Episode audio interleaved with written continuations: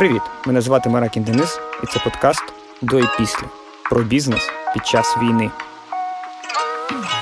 Говоримо з підприємцями, які не здаються, з'ясовуємо, як виживає бізнес, що з командами і продажами, в якому стані виробництво і маркетинг, де брати мотивацію, коли навколо повна дупа, і як це тягнути на собі зруйновану економіку. Робіть гучніше, надихайтеся самі та шерте контент з тими, кого він може надихнути. Бо від кожного з нас залежить, якою країна буде після.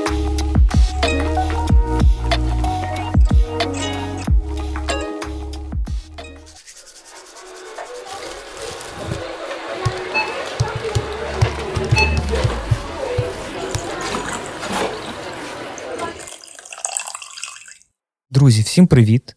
Це 12-й епізод подкасту до і після про бізнес під час війни. Це останній епізод з бізнесом в гостях в першому сезоні нашого подкасту. І це епізод, який планувався з самого початку цього подкасту, але не було зрозуміло до кінця, чи він відбудеться, і у цього є свої причини, і ви зараз зрозумієте, які це причини. Отже, сьогодні у нас в гостях Володимир Дегтярьов і Вікторія Чернова, які представляють Newsfront Communications. Це комунікаційна агенція, яка займається піаром, комунікаційним супроводом, медіасупроводом різних бізнесів. Володимир Дегтярьов один з найдосвідченіших піарників України до 24 лютого, тобто до повномасштабної е, війни. Він був кофаундер і SEO агенції і відомий коуч. А після 24.02 він солдат сил ТРО ЗСУ. Вікторія Чернова, директорка з розвитку агенції. Була і є, і продовжує їй бути. Друзі, я радий вас вітати в цій студії. Привіт, привіт. Ми дуже раді тут бути. Привіт. Значить, е, коли планувався цей подкаст, теж я встиг вже віки сказати да, до того, як ми зайшли в студію. І я тобі, до речі, теж казав, що от перші три три людини, які були у мене е, на думці, це ти і ще дві людини. От я радий, що просто це, е, знаєш, нарешті, хоч і під кінець, типу, але але що це відбувається. Бо, як на мене, то Володимир Дігтярьов це один з найякісніших з точки зору суті, да, контенту, який є, який з тебе йде про все, про бізнес, про психологію, про філософію. І я, оскільки твій підписник, то ну, для мене прям супер важливо задати запитання, які там попри те, що ми задавали їх там, знаєш, якимось гостям, але почути твої відповіді, щоб наші слухачі почули ці відповіді. Коротко, комунікаційна агенція Newsfront – це сила селена клієнтів. Тобто, у вас були, я думаю, більшість великих компаній України. Microsoft, Lenovo, Google, BMW і ще десятки сотні. Ну хіба що Гугла не було, але так, але ми не працювали, е, да. Гугла не було? Гугла не було. було. Але ну може ще буде колись. Да, Та 100% буде. Да. Але я просто про те, що додав десятки сотні різних клієнтів, там від середніх до великих. І я теж співпрацював вже з агенцією Ньюсфронт на боці медіа, коли ще був медійником. Отже, про що бізнес Newsfront Communications? Клас. Е, ну, по-перше, дякую за запрошення і дякую, що дочекався і що погодився на цю авантюру нашу. Е, ми тепер йдемо в комплекті. Так, дуетом. Е, і я напевно зразу скажу слухачам, що ми з Вікторією умовно поділили. Да, якраз до і після, оскільки я зараз мінімально включений в бізнес-агенції, я думаю, що можна на пальцях перелічити кількість годин, які я за останні місяці е, Скільки? витрат. П'ять. Я, ну, Дві. Так. Якщо говорити про операційну діяльність, то майже нуль. Mm-hmm. Я трохи присутній в житті агенції як е, коуч або ментор для окремих е, людей. Віка, може, пізніше розкаже про нашу uh-huh. внутрішню менторську програму. От, Але а, я можу і залюбки поговорю про все, що було до повномасштабного вторгнення, тому що я очолював цю агенцію останні 10 років, агенції 15. На щастя, в агенції 17. 17. О, бачиш, як е, швидко ростуть. Ну, і от, і ну, мені дуже пощастило, що в агенції, по-перше, є її фаундер Наталя Березовська, яка повернулася зараз в операційну діяльність. І, по суті, замінила мене. По-друге, що є колектив на чолі з Вікторією, яка тут в Україні більшу частину цього часу, яка по суті є першим номером зараз в в агенції. А Наталія Березовська це кофаундер. Ви ж кофаундери, правильно? Ну, в Ньюсфронта кофаундер. До Ньюсфронта ми називалися інакше, тобто ще mm-hmm. там 15-17 років тому. Mm-hmm. Та була агенція Starget, яку власне вона заснувала куди я прийшов спочатку як найманий директор, угу. а потім став вже партнером. А потім ми вийшли з великого холдингу, зробили, е, переназвалися і почали рости вже як Ньюсфронт. Lifetime partner, знаєш, якщо стільки років і розуміння, і прям. Ну, так, в бізнесі. Так, так, так. Класна історія. Це правда. І мені здається, що у, е, у Наташі і Володі в них є якраз ця здатність доповнювати одне одного свої сильні і слабкі сторони. Тому вони. Е, ну як, сильні і сильні сторони. Давай, Так, так, так. Наталя будеш нас слухати. Ем, дивіться, у нас є цей якраз е, е, поділ на до повномасштабне і після, тому зараз фокусуємось на тому, що до. Тут можна ваші думки можуть пересікатися, не пересікатися, неважливо, а там, де будемо казати про Після повномасштабної, да, там буде операційна частина, це буде більше до віки, а потім перейдемо до рефлексії. Там вже теж рефлексія, вона може бути там Клас. Да, будь-яка Супер. різна. Ну а останній блок буде про майбутнє. Це теж про ваші думки. Вони uh теж різні. Правильних неправильних немає. Це це просто роздуми. Е, Отже, про що бізнес Ньюсфронт? От як по-вашому? Ну, якщо говорити нашими гарними фразами, то це mm-hmm. про побудову і відстоювання репутації клієнта, чи то організація, чи то фізична особа, чи то бізнес. А якщо говорити такими зрозумілими словами, якими я пояснюю, там, мовно кажучи, патрульному, який мене зупиняє, і каже, Володимир Олександрович, про що ваш бізнес? А про що ваш бізнес? Да, То це про а, журналісти, прес-конференції, брифінги, презентації, лончі, соціальні мережі, заходи, про будь-які способи. Поговорити про продукт або організацію або її потреби з різними цільовими аудиторіями, чи то всередині організації, чи то зовні, там через слова, через картинки, через фото, відео, через якісь заходи. Через різні канали онлайн і офлайн. Такий піар as it is. Ну, так, я насам, насправді так само кажу завжди, коли мене питають там простіше, не просто я там піар-менеджерка або ще хтось піар-директорка. Кажу, ну ми пишемо тексти і спілкуємося з журналістами, це те, що ми робимо. Да-да-да.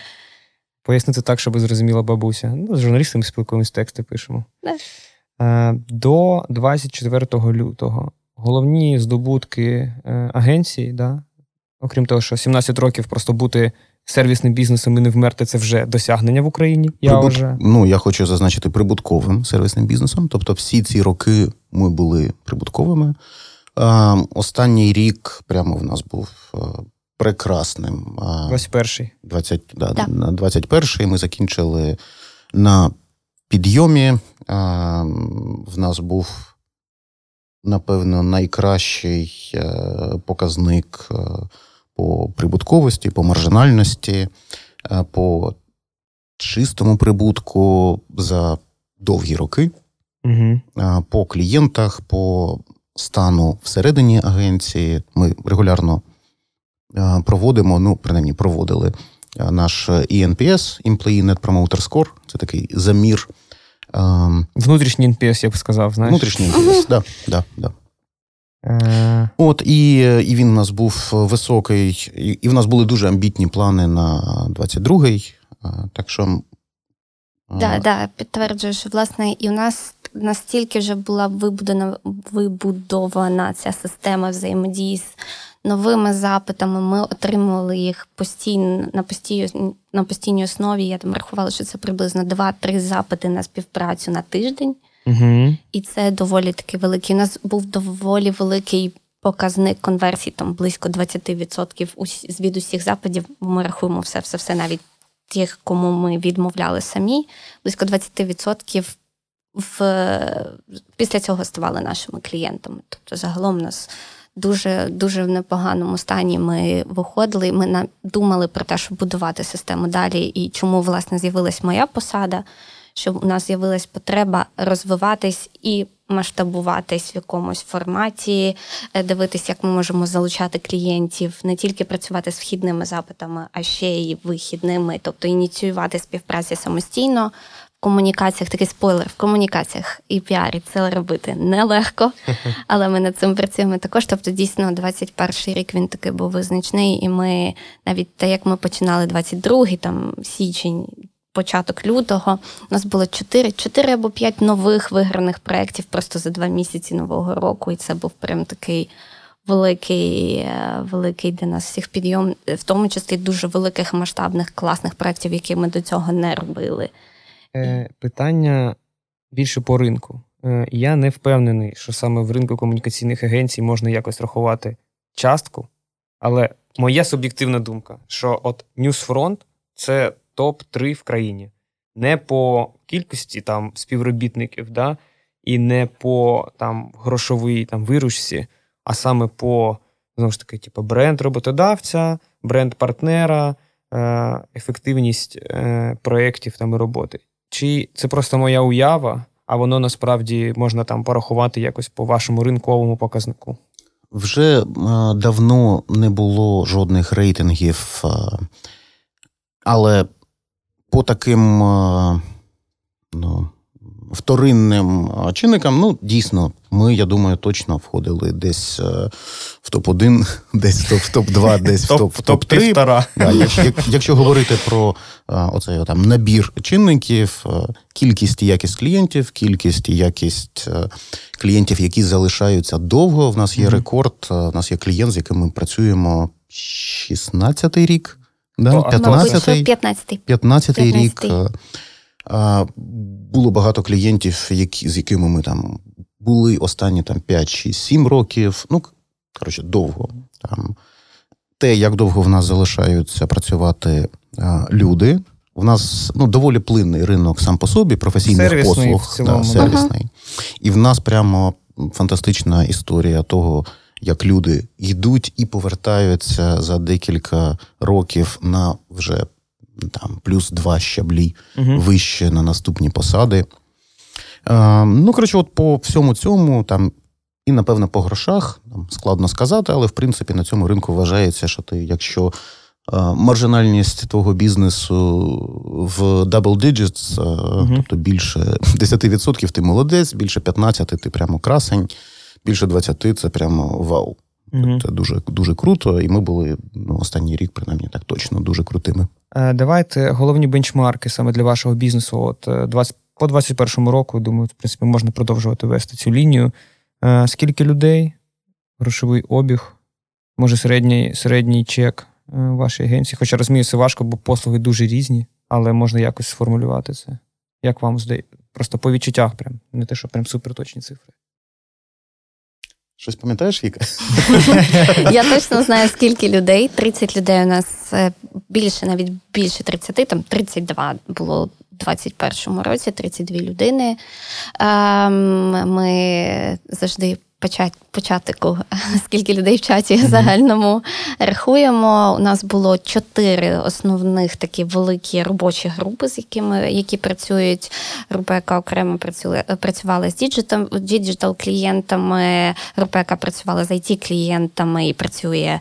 Е, Така умовна група фарми і група, яка працювала з культурними соціальними проектами. Чому кажу, працювала? Тому що зараз це все дуже перемішано. Ну, Wartime.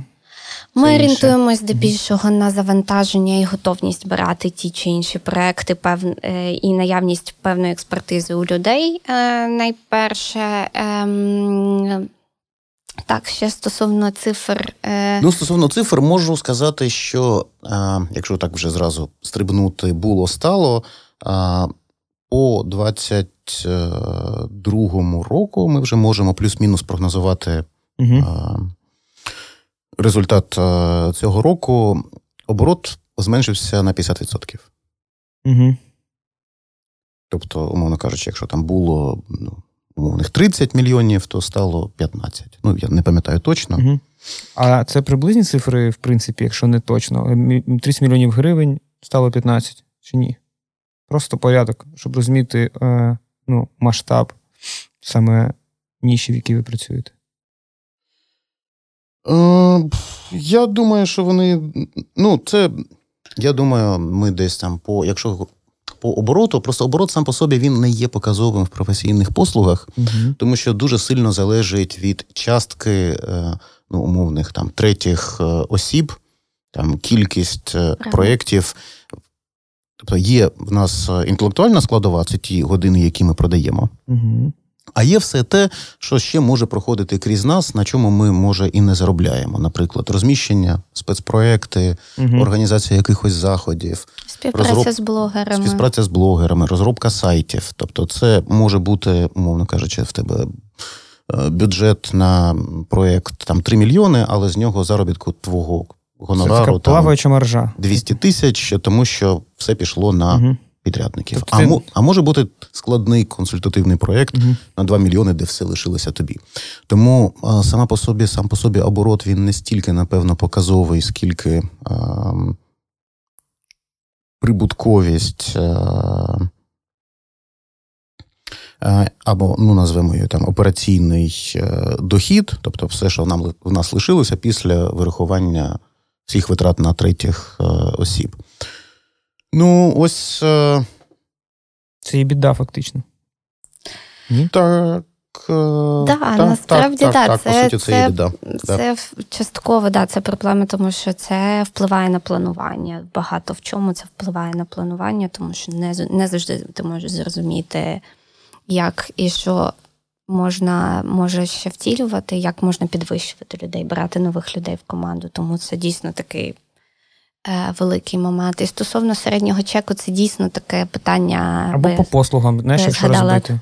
Ну, типу, середній чек, там медіасупровод, середній чек, комунікаційна стратегія, середній чек ще щось. Приблизно. Ну, це, це можемо сказати. Да, у нас, е, власне, ми якраз от перед початком повномасштабної війни у нас з'явилася така річ, як прес-лист, mm і ми там з деякими запитами ми працюємо тільки на цьому рівні. Там Бо дуже багато запитів, які ми отримуємо, від е, бізнесів, які думають про комунікації, вони не дуже розуміють, скільки це коштує. Їм просто треба подивитись, угу. злякатись і піти геть. Да, Тому да, шок. Да, таке таке теж буває. Тому... Пребріф, який вони самі заповнюють. Е, да, да. Тобто, угу. власне, така така історія, де ми просто суто технічне таке спілкування. Просто нам потрібно це. Це коштує від стількох е, там від такої суми, тому що ми нам потрібно також розуміти там наповнення проекту. Якщо угу. говорити про е, прес-офіс, і це наша основна послуга, яку ми називаємо такою своєю. Еталонною, скажімо так, тому що загалом це і формат, який нам максимально дає можливість надати клієнтові максимальну користь, тому що це постійна співпраця із ним, е, з клієнтом, відповідно, і з журналістами, тому це надає нам таку можливість. Ем, побудувати хорошу взаємодію і побудувати власну цю візібіліті, про яку ми говоримо, да, там якусь видимість клієнта у це awareness, ну фактично да, для да, бізнесу. бренд awareness, угу. все правильно, да, таке знання про бренд.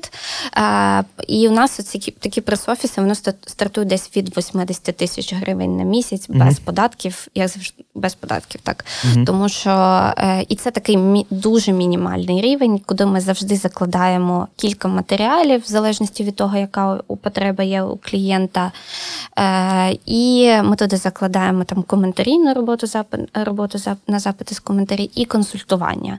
З консультуванням це найменеджмент і консультування. Це mm-hmm. найтака. Найефемерніша, мені здається, річ, та теж найважче продавати в тому плані, що дуже мало хто з клієнтів розуміє, що відповіді на лист ти, коли то менеджер постійно з вами взаємодіє і не дає відповіді на питання, а чи варто співпрацювати з цим або з цим, е, чи варто відповідати на такі коментарі, що ви порадите зробити тут і тут, це також частина роботи. Типу репутаційний супорт. Її потрібно, е, її потрібно якось рахувати. Це завантаження, і це дуже велика частка завантаження менеджера, тому. Е, отак, от в такому форматі. Стратегії теж по-різному. Е, мені зараз так важко, я постійно плутаю плутаю ці ці суми, але це також це близько 110 тисяч, мені здається, в залежності від, е, від складності стратегії, тому що ми розробляємо стратегії комунікаційні, зовнішніх або внутрішніх комунікацій, а іноді і зовнішніх і внутрішніх, залежності від того, яка задача. Ми розробляємо антикризові стратегії, вони дорожчі, тому що з цим важче працювати логічно, це емоційно важче також. І ми розробляємо стратегії е, стратегії бренду роботодавця. Е, Тому там також там такий міксований формат mm-hmm. зовнішніх внутрішніх комунікацій. Вони теж будуть дорожчими, тому вони вже до 150 ближче тисяч гривень. Це процес під ключ. Е, Який у вас lifetime value, так в середньому, скільки живе клієнт з вами в середньому? Мене чомусь здається, що три роки. Я не знаю. Як любов. Як любов, типу, Як любов у Бекведер. Залежить, також залежить від е, того, з яким запитом він заходить. У нас зараз, і навіть зараз, знову ж таки, повертаючись до цього до після, що зараз кількість е, короткострокових проєктів у нас суттєво збільшилась порівняно з кількістю таких от постійних пресофісів. Але ну, дійсно такі по, по масштабні постійні прес-офіси, в яких ми підтримуємо репутацію клієнта на постійній основі. Я теж думаю, що це 2,5-3 роки близько. Uh-huh. Близько uh-huh. того. У нас є клієнти, з якими ми працюємо. От зараз два таких найбільших Lenovo Global Logic, про які ми говорили, це 4 вже ми виходимо на п'ятий рік співпраці. Є клієнти, з якими ми заходимо там на третій рік співпраці також. Тому там плюс-мінус у мене є відчуття, що це 2,5 роки. Але ну, є так, є 2,5-3, але є але є і ті, що 5, 6, 7, 8 аномальні років. Тому ну і відповідно на них lifetime value фантастичний. Тобто він там це десятки мільйонів гривень можуть бути, якщо порахувати там загальноопераційний е, доход. Якогось великого клієнта, який може приносити пару мільйонів на рік, множиш його там на 5 років, ось тобі і lifetime value Е, я от поки ну, поки мова йшла там, да, про е, що ми різне закладаємо в різні проекти, я згадував, як е, Володимир Дігтярьов мені напередодні війни порадив суперкнижку управління фірми, оказуючи професіональні услуги. Так, було таке. І так. вона мені реально допомогла, бо саме тоді я будував свою невеличку студію агенцію там, по веб-розробці, і я тільки на схемах. Ну, спочатку ти мені просто ну, простими словами пояснив, я щось зрозумів, а потім пішов читати цю книжку, і з цієї книжки а, так ми ж закладаємо різні рейти різних спеціалістів різних рівнів, типу, в один проєкт. І від цього, типу, у мене відкрився новий світ. Угу. От, Тому пам'ятаю, дуже вдячний за цю рекомендацію, до речі. Це було прям на моменті, прям напередодні війни. Потім все посипалось, але в моменті це це дуже допомогло, реально. Ем, Окей, і я так розумію, е, агенція Ньюсфронт була прибуткова всю дорогу до повномасштабного вторгнення. Ну, може, навіть і цього року буде якийсь е, прибуток. Е, ну, тут треба таку зробити ремарку, що це виключно за рахунок того, що ми сильно порізали операційні витрати. Ми mm відмовились від офісу, в нас нема ну, умовних там. Витрат на чай, каву, mm печиво, лимончики. печиво, лімончики, секретаря. Ну і от от всього, що нібито небагато, але по факту угу. доволі значна частина.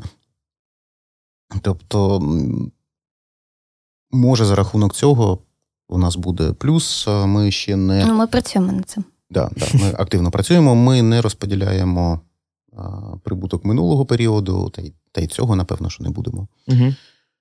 А, ну, Тримаємо як НЗ про всяк випадок, але поки що тьфу-тьфу-тьфу, ну, більшість місяців в нас були. Ну, у нас здається, не було мінусових місяців в цьому тобто. Поки в нуль, можна сказати. Ну, а там там ми були або ближче, близько до нуля, там угу. найгірші якісь показники були близько до нуля, або невеликий прибуток.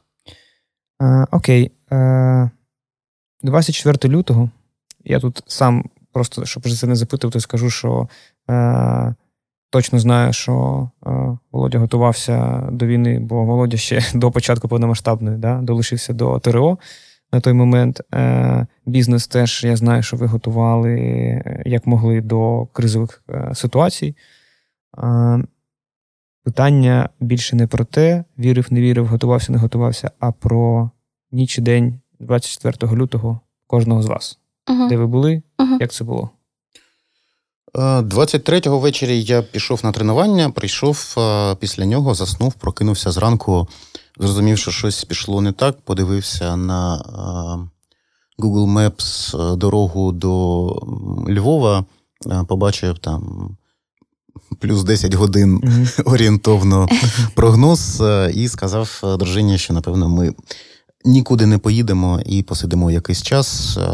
Написав в чатіку, що теж ніхто в офіс не їде.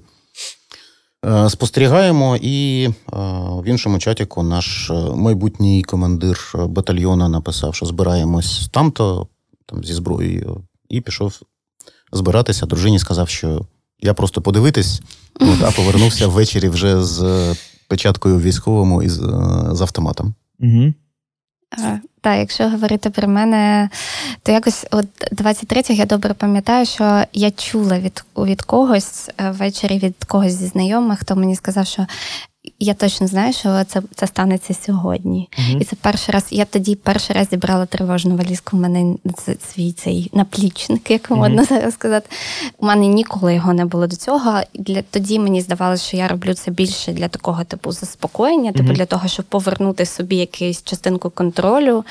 І вранці я прокинулась так само, як усі там від вибухів. Мені чомусь спочатку здалося, що це просто будівництво. Я живу поруч з будівництвом і там якась логіка людини 21-го стріччя, яка ніколи не жила у війні, каже тобі, що ну це точно будівництво, це щось не те, це щось вибухнуло один другий вибух, і ти розумієш, навірно, все дуже погано.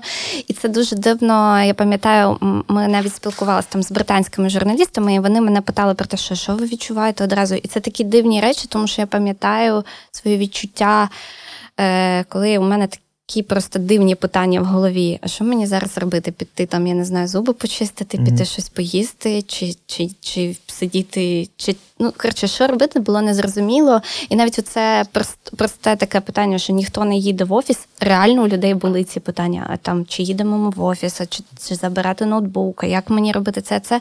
Тому що реально у тебе якось тип, потрібно, мозок хоче якихось зрозумілих автоматичних дій. У мене таке момент. питання було такого порядку. Е, Я собачник, у мене є моя улюблена собака, і ми з жінкою, ну, типу, теж прокинулися від вибухів туди-сюди, і там вже сирена, вже на вулиці хаос, там, коротше, uh-huh. несеться. А ми, в принципі, не планували. І навіть, ну там, якщо що, то кудись їхати, валізок ніяких у нас і досі uh-huh. нема.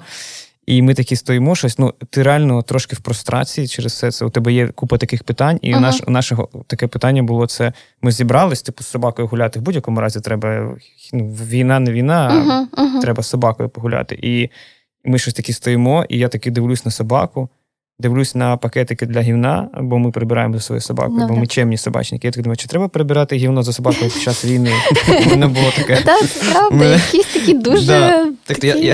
Я сам себе запитав, такий, та ну напевно, що ну, треба, а що від цього зміниться? Треба, щоб чисто було. І, типу, береш пакетики і йдеш гуляти з собакою, і дивишся на цей хаос, який творився у нас на районі. Я так само, я просто я свій робочий ноутбук залишила в офісі. Якраз 23-го я була в офісі, я пішла пішла з офісу і залишила там ноутбук, і в мене просто теж таке, боже, а що робити? Як як тепер я без нього їхати, не їхати? Ну, тобто, реально якісь такі речі. І далі вже, мені здається, все якось так розвивалось взагалі сюрреалістично, бо потім я опинилась під Макаровим, і це було найдивніше mm-hmm. і найтупіше рішення, яке тільки можна було в той Слухай, момент ухвалити. Це неочевидно на той момент було для багатьох. Це правда. Це, це нормально. Це, це дійсно да. правда, що і для нас це був на той момент якийсь такий, як ем, тимчасове рішення, тому що там були проблеми з бензином комендантська година, і потрібно було десь залишитись там на ніч буквально. Е, а потім виявилося, що Житомирська траса повністю вся в колонах танків, і угу. якби 12 днів ми ще залишалися там. Так. Е, питання зараз е, до Володі. Скажи, у тебе був е, план не для команди, да, тобто агенції, а план для себе. Ми просто трошки згодом детальніше поговоримо, але твій твій свіч, тобто ти ж точно готувався воювати, тому що я твій підписник і я знаю все, що ти робиш. У вільний від роботи час. Ну, я цього не знаю. Тобто, е, чи готував ти якийсь е, план разом з кофаундером, да? тобто про твій відхід від операційної діяльності? Чи це вже був такий аля фрістайл по ходу п'єси? Ні, типу? звісно, такого плану не було. Тобто, на. Угу. В гірших е, сценаріях ми робили якийсь внутрішній там contingency planning, тобто планування найгірших сценаріїв. uh І мій найгірший був реально найлайтовішим, який виявився. Тобто, як ну, ну, найгірше, що може бути, це прямо а, прориви танкові через там в зоні АТО ООС. Я да, теж і, так думав. От, Типу, це найгірше, mm-hmm. типу, там є якісь інші варіанти. Танки на оболоні взагалі ніхто ніхто не уявляє. Я просто живу, що на оболоні я прямо. Тому, звісно, ні, і це було неочікувано для мене. Моє рішення було значною мірою ну, таким імпульсивним. Тобто, в той момент мені здавалося, що це правильним. На дружині я казав, що слухай, ну якщо всі поїдуть на Західну Україну, то хто залишиться? На другий день е, я побачив оці величезні черги е, під військоматом і зрозумів, що таки є кому mm-hmm. залишитись. Але ну, зайти в армію це така дорога з односторонньою рухом, і, типу, зайшовши, вийти вже не виходить, тому ну, довелося використовувати там ту ситуацію, в якій я опинився. А якийсь час ще я підключався до якоїсь операційної діяльності, там проводив якісь, е, підключався до якихось дзвінків, е, там щось до якихось клієнтських зустрічей. Потім е, став дуже ну, такий насичений графік, нічні, нічні патрулювання. Потім нас перекинули на Харківщину, окопи. Оце артилерія, відсутність зв'язку, і я відійшов зовсім. mm І з того моменту не повернувся. Ну, в мене по факту зараз навіть там не підключена пошта. Після того, як я, ми переїхали. Я, я отримую листи так. з твоєї пошти. Просто просто аліас. Е, да. Я пам'ятаю емоційний момент, коли я побачив, що ти під Харківщиною, а я харків'янин, вся моя родина в Харкові, досі і мама, тата, сестра, бабусі, дяді, всі на світі там. І коли я побачив, що ти там десь на біля нуля або на нулі, точно не знаю, де це було. Ну, окопи. Я побачив, що ти в окопі. І я написав тобі емоційно, що бля, я тупо переживаю. Е, побажав тобі, щоб ти Бог беріг щось таке. То це було дуже емоційно для мене. Ну, коли я побачив, що ти саме там. Я просто це пам'ятаю. Зараз е, згадав. У нас є колега, яка також е, з е, Харківщини, вона з Харкова, власне, е, і для неї це теж такий типу, був визначний момент. Я пам'ятаю, що Володя їй на день народження зателефонував. І ну, це це теж трошки про культуру і взагалі про mm те, як ми підтримуємо одне одного. Бо для неї це було такий визначний момент, тому що вона для неї це захисник її дому, і Володя зателефонував привітати її там з окопа, привітати її з днем народження. Це був дуже такий момент. Для неї також емоційно. Це дуже схоже на те, що я відчув. Бачиш, як воно на людей. Е, скажемо для слухачів, оскільки у нас немає відео, що е, Володимир сидить в формі ЗСУ, а я в кепці Східний корпус. І це кепка моєї мами. Е, так вийшло. У е, мене просто мама е, вміє стріляти з багатьох видів зброї, бо вона чомусь останні три роки просто вчилася в жіночому батальйоні стріляти з усіх видів круто, зброї круто. в Харкові. Е, привіт, мама. Добре. Менеджерство перших днів війни, я так розумію, що да, Володя швидко вийшов з операційних процесів. Ну, я думаю, там за місяць, напевно. Угу. Е, вийшов, коли стало зрозуміло, що ну, по-перше, перші пару днів ми ще е, як це, служили з дому. Угу. У нас наш е, пункт постійної дислокації батальйону був там, практично через дорогу від будинку. Я приходив додому ночувати. Це була така дуже лайтова версія. Потім вже ми приїхали в демо-версія. Да, Демо-версія, трайл. От, а, да, а потім потім довелося вже відключитися. Тобто я ще продовжував якось давати якісь інтерв'ю іноземним журналістам. Багато було телебачення у тебе, як так. Так, ну ми дружимо і досі дружимо, і тепер вже в новій моїй ролі як комунікаційника в ТРО дружимо з піар-армією, які фантастичну роботу зробили і продовжують робити по оцим вибудовуванню. Да, тобто Це, по суті, люди з IT в основному компаній, піарники і піарниці. IT і технологічних компаній, стартапів, в яких були і є зв'язки з міжнародними медіа, і вони прямо включилися, зробили проект піар-армія і дуже активно вибудовували, ну, по суті, десь заміняли функцію там МЗС. Да, бо це був голос е, держави, тільки не не на державному рівні, знаєш, а на рівні так. нормальних е, простих людей, типу підприємців, менеджерів. І звичайних і таких далі. історій людей, да. А. це правда. Е, менеджерство перших днів війни. Я розумію, що е, ви є, на відміну від багатьох компаній, тією компанією, яка реально зберігла команду. Я не знаю, чи в повному обсязі, але максимально доклалося до цього, тобто, щоб зберегти кістяк команди. Мене цікавить менеджерство саме от е, з точки зору сервісного бізнесу. Тобто менеджмент е, клієнтів, менеджмент е, якоїсь вашої дебіторки, тобто, які ваші були менеджерські uh рішення перших, перший місяць війни або двох місяців війни. Тобто, коли прям криза була прям нереально. Ну, я тут почну, а Віка далі uh далі підхопить. По-перше, в нас вже була останні реально три роки. Ми навчилися жити в кризі. в кризі.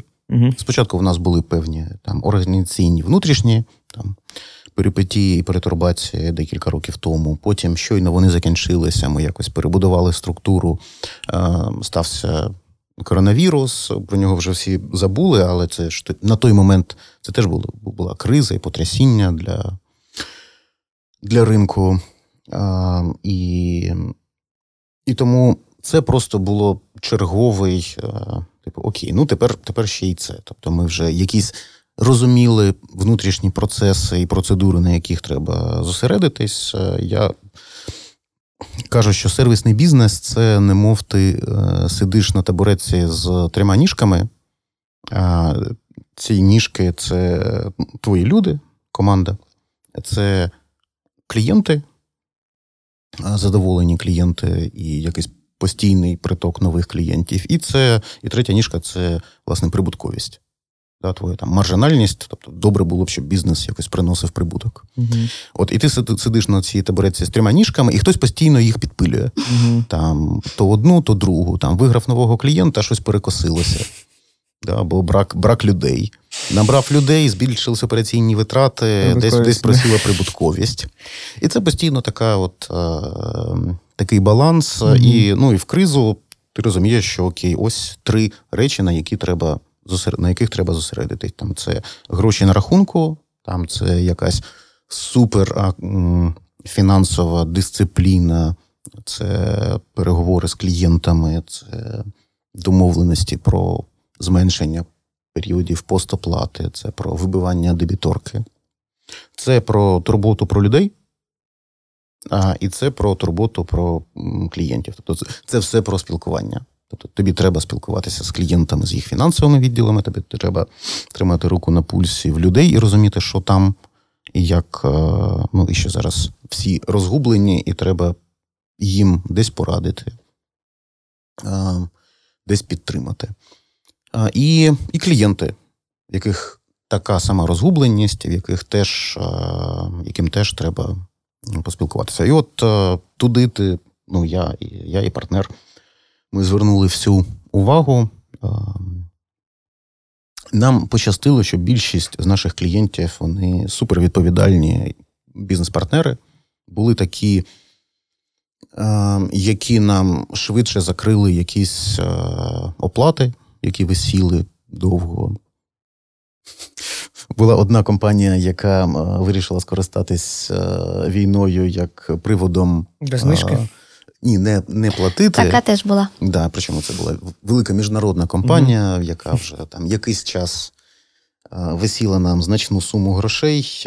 І ну, після мого листа про те, що напевно не найрозумніший зараз момент для міжнародної компанії зараз е, сваритися з українською піар-агенцією. Ти як SEO прям ці листи сам фігачив на всіх клієнтів? Ну, на складних. Угу. Так, у нас насправді дуже багато процесів автономні, і мені здається, що тому нам вдається та, там, коли питають, як ви без SEO і все інше, uh що у нас багато процесів, в яких аккаунт-директори абсолютно автономні у спілкуванні з клієнтами у документальній частині, у фінансовій uh частині. І це така перший щобель. Якщо аккаунт-директор спілкується напряму зі своєю контактною особою, е, яка у нього є в на стороні клієнта, відповідно, там це перший рівень. Якщо там немає відповіді, то можу підключатись я або Володя. Е, поки ти формулював історію про табуретку, я е, згадав, що у мене днями була зустріч з однієї комунікаційної агенції, але трошки іншого напряму. Вони більш креативно е, комунікаційні. І ми щось обговорювали, типу, що вони там теж у них були проблеми. Спочатку скоротилося, зараз знову там під проєкт когось шукають. І я в моменті зрозумів, сформ... прям настільки зрозумів, що глибинно, що аж сформулював, що ж таке сервісний бізнес агентський в Україні. І в моєму виконанні це звучить так: королі постоплати, боги касового розриву. Ну, типу, я не знаю, мене просто воно з мене просто вийшло в моменті нашої розмови. Ми почали сміятися, і він сказав мені, що я дуже тонко відчуваю реальність, реалії, точніше, да, агентського бізнесу. Добре, як змінився бізнес сьогодні? Тобто, це більше про те, що от сьогодні у нас станом зараз це листопад. Е, Тобто е, команда залишилась, так розумію, 30 людей. Е, Трошки менше. В чатіку 29 е... з е, свіже доданою сьогодні. Так. Угу. Да, е, Насправді трошки менше зараз, е, але це не пов'язане зі скороченнями, це пов'язано з таким дуже органічним процесом. Восени ми завжди маємо такий відтік кадрів, угу. е, тому що якраз мені здається, отак от осінь. Е, Перед новим роком і початок весни, коли люди починають, їм здається, що треба щось міняти в житті. uh Тому таке у нас є, але при цьому там ми найняли кількох нових людей, тому там плюс-мінус ми вирівнялись до того, тих тих самих 30 людей в команді. Що я зрозумів, е, поки вже ми говорили, типу, що е, обіг, тобто двічі впав на 50%, прибутки поки нема, поки в нуль працюємо. Ну, або там щось буде. Че, чеки, як були в гривні, так і залишились в гривні, чи зросли? От чому питання у вас ціни? Е, Насправді у нас ціни залишились плюс-мінус такими самими. Нам десь довелося їх зменшити, тому що насправді комунікаційні послуги доволі важко продавати. Як я вже казала, ми маємо кілька напрямків таких типу викликів з одного боку, що багато бізнесів усвідомлюють, що їм потрібна репутація і потрібні комунікації, але вони до кінця не розуміють, що саме.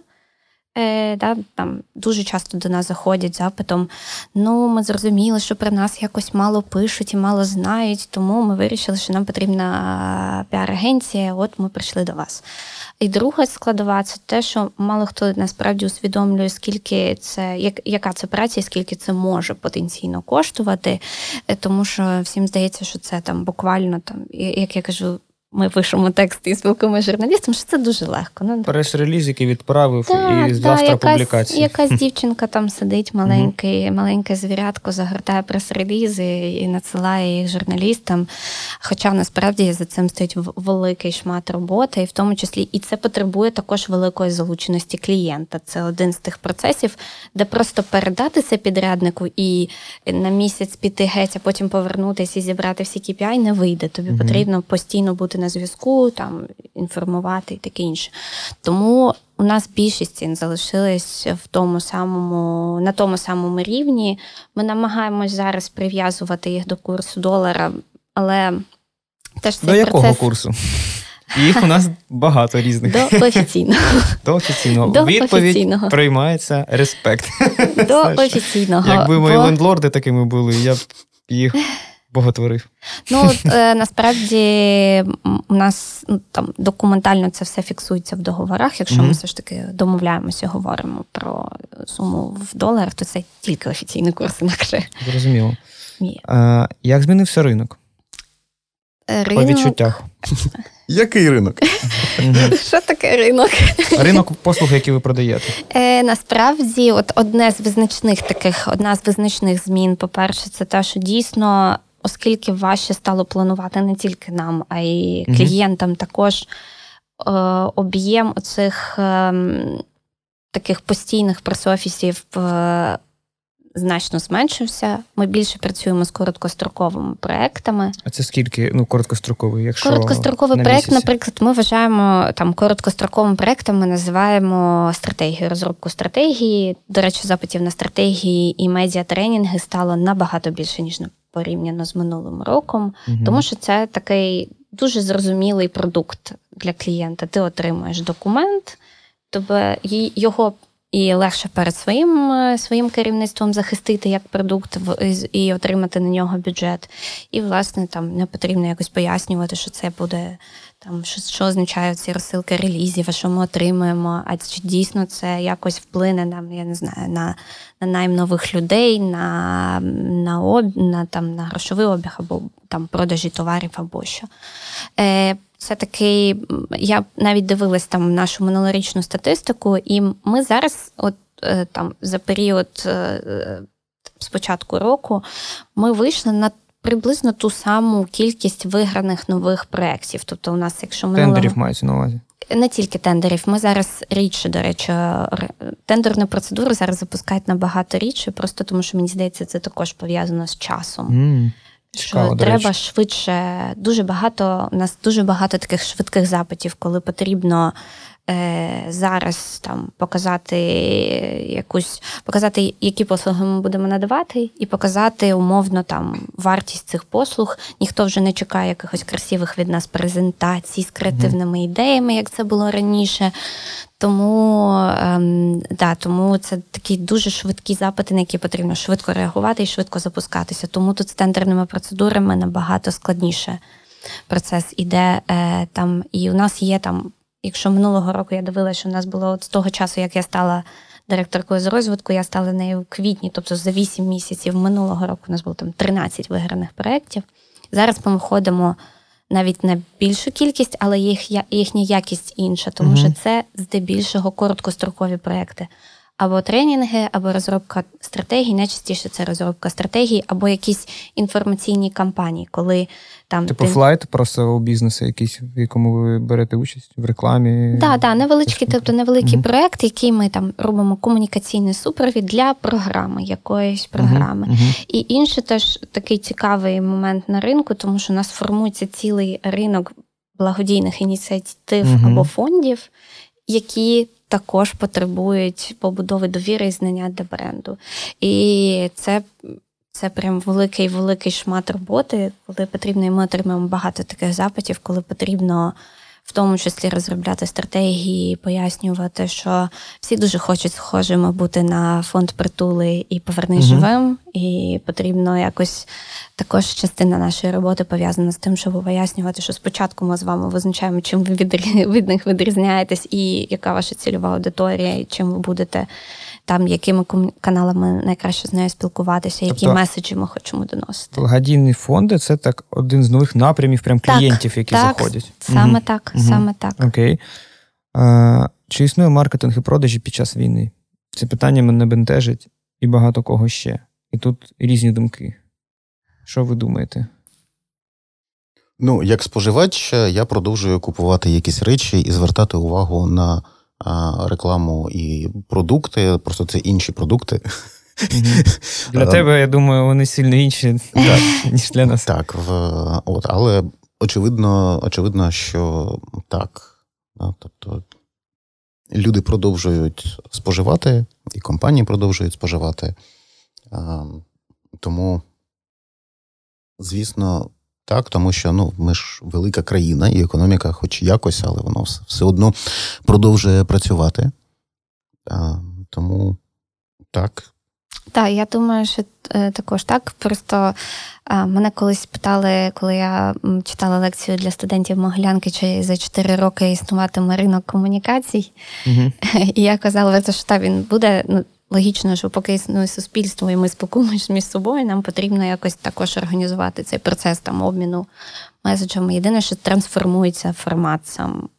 Так само, мені здається, маркетинг також зараз трансформується, бо я дуже багато, от про що те, про що говорив Володя, що багато звертаєш уваги на те, що дійсно роблять ці бізнеси, навіть якщо їхні продукти не пов'язані безпосередньо якось з допомогою державі mm-hmm. або військовим. як який внесок вони можуть і готові е, зробити в нашу перемогу, та, або допомогу комусь там, тим верствам населення, які цього потребують: відбудова будинків або ще щось.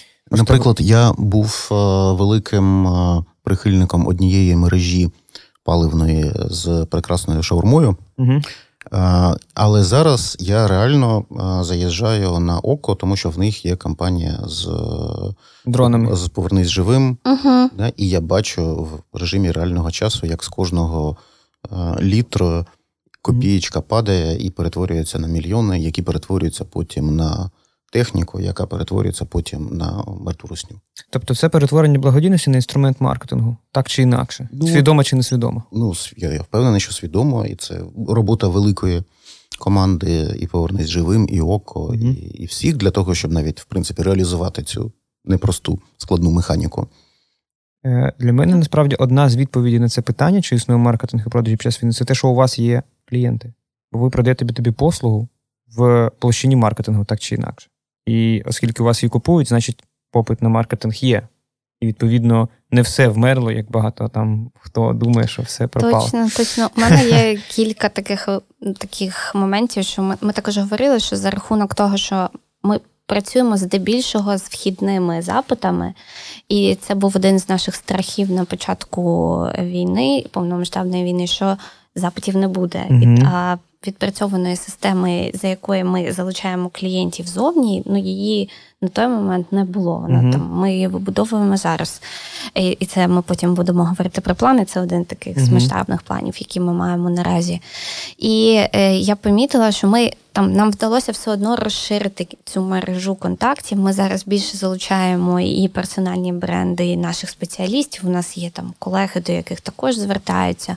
У мене є мій власний е, мій власний приклад, коли я була спікеркою на конференції. До мене звернулися люди, які почули, як я як я там говорю, і нам замовили спочатку одну невеличку послугу, а потім вони з нами попрацювали. кажуть, ми хочемо з вами працювати постійно там і оформити якусь співпрацю. А, Тому тут от можна якраз перейти до цього питання, яке про вийти з бізнесу, да, перелаштувати процеси.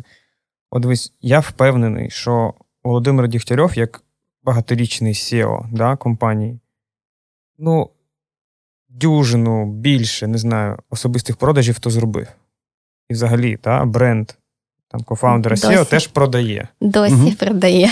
І тут питання: ну от, а, це питання, знаєш, про бізнес взагалі, не про комунікаційну агенцію, бо це питання для будь-якого бізнесу. А якщо кофаундер, а зараз є насправді багато бізнесів, uh-huh. де кофаундери на війні або в ЗСУ в Форбсі недавно теж це було, uh-huh. а, да, де uh-huh. Володимир Дегтярьов теж був е, представлений як один з підприємців, які на війні.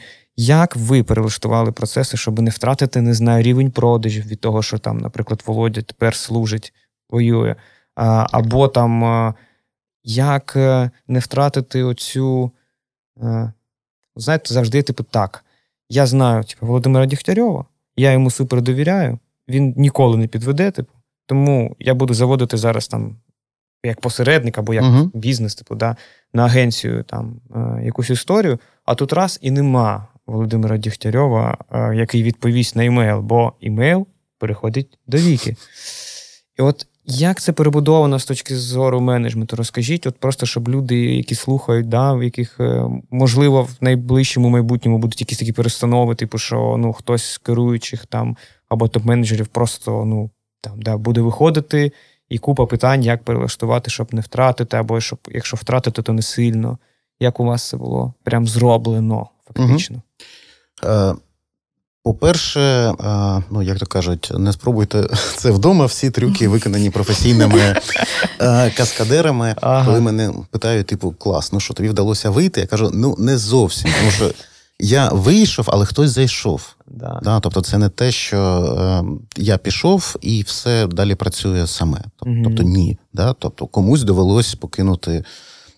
Там свої інші там заняття або там посунути їх трохи, там, зокрема, ну Наталі Березовській мої партнери, і зануритися глибоко в бізнес, і тепер вона проводить що. Ну тобто, все одно є певні базові речі, регулярний цей менеджмент, який має бути. Там щотижневі статуси, щотижневі зустрічі з менеджерами, щотижневі контроль там фінансів.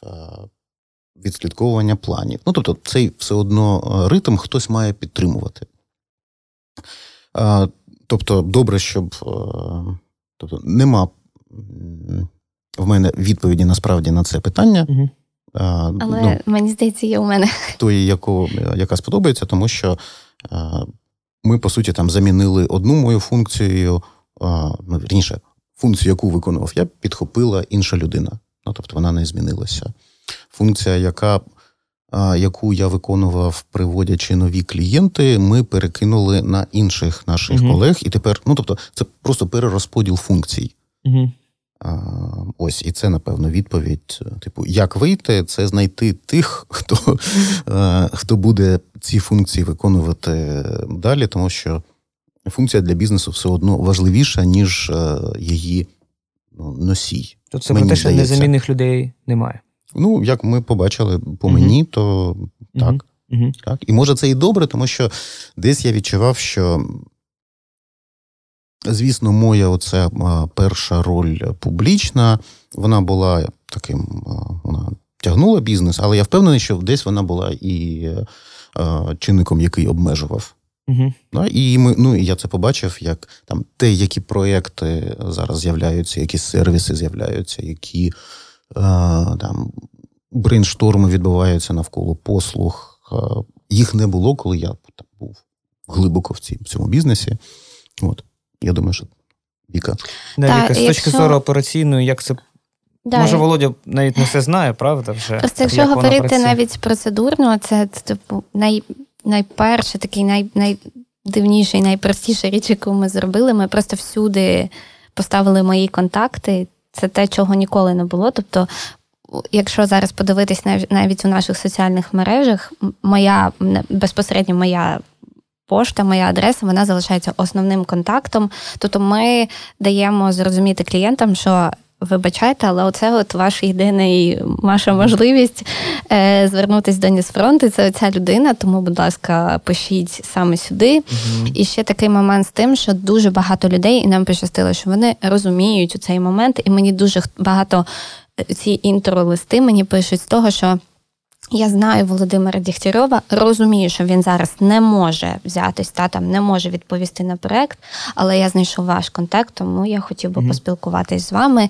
І те, що ми все одно так або інакше, ми всі є представниками однієї школи і виросли на одних там проектах. Ми схожі за своїми підходами у спілкуванні, і там на перших зустрічах багатьом клієнтам зрозуміло, що нам так так само можна довіряти, так само можна довіряти мені, довіряти аккаунт-директорам, з якими ми працюємо. Тобто, після першого знайомства це вже стає більш-менш зрозуміло, що процеси вони також під контролем.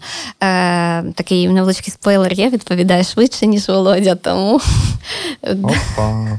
В деяких, я ж тобі казав, що я впевнений, десь я був е, ем. бар'єром. Да, тому, ну, Але от це найпростіша річ. Мені Я б ніколи не подумала, що так можна вирішити там частину проблем. Тобто, щоб всі вхідні ліди вони йшли в одну точку, mm-hmm. і ця точка я. Я правда страждаю від спаму, але нічого, я вже звикла до нього.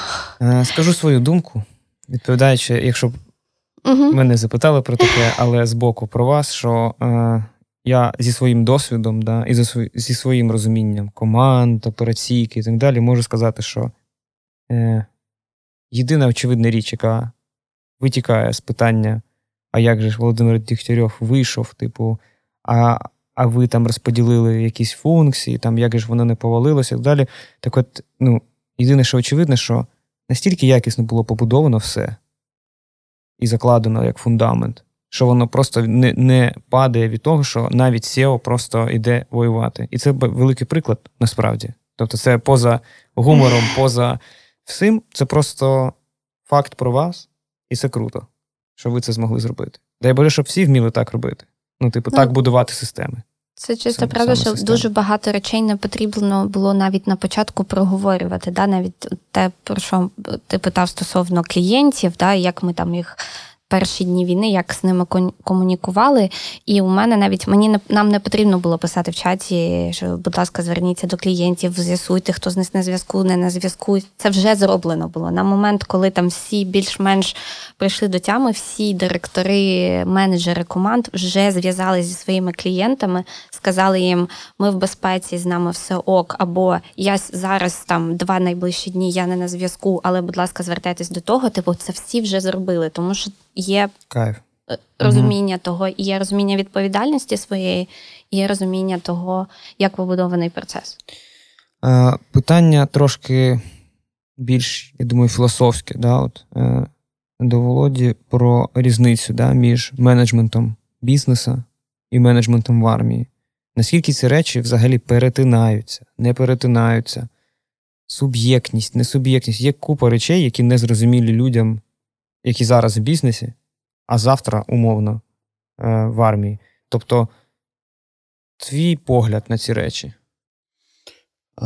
Армія, особливо армія, яка воює, ну, вона дуже специфічна.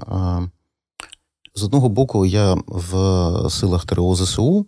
Це унікальна структура, яка там на 95% складається з вчорашніх цивільних, в які все одно є кадрові військові.